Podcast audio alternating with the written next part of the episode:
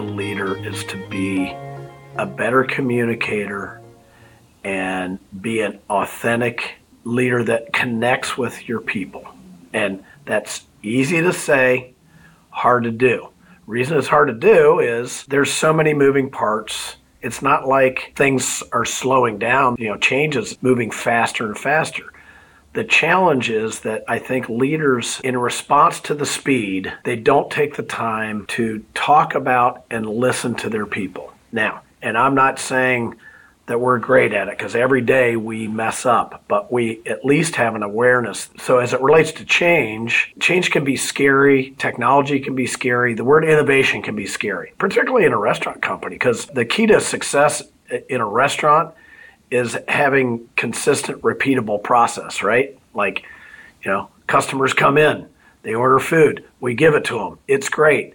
They, uh, you know, they mess up the dining room, we clean it up. They come in, they order, they eat, they mess up the dining room, we clean it up. It's a repetitive process, and those that succeed are really good at consistent, repetitive operations change or innovation sounds like you're going to mess up my rhythm. And I think we've got to be sensitive to that fact. And what that means is we've got to explain in simple terms and consistently how the technology or innovation ties to what we're trying to accomplish. What we're trying to accomplish is make it easier for you, or we're trying to make you more money, or we're trying to uh, make it better for the customer in this manner.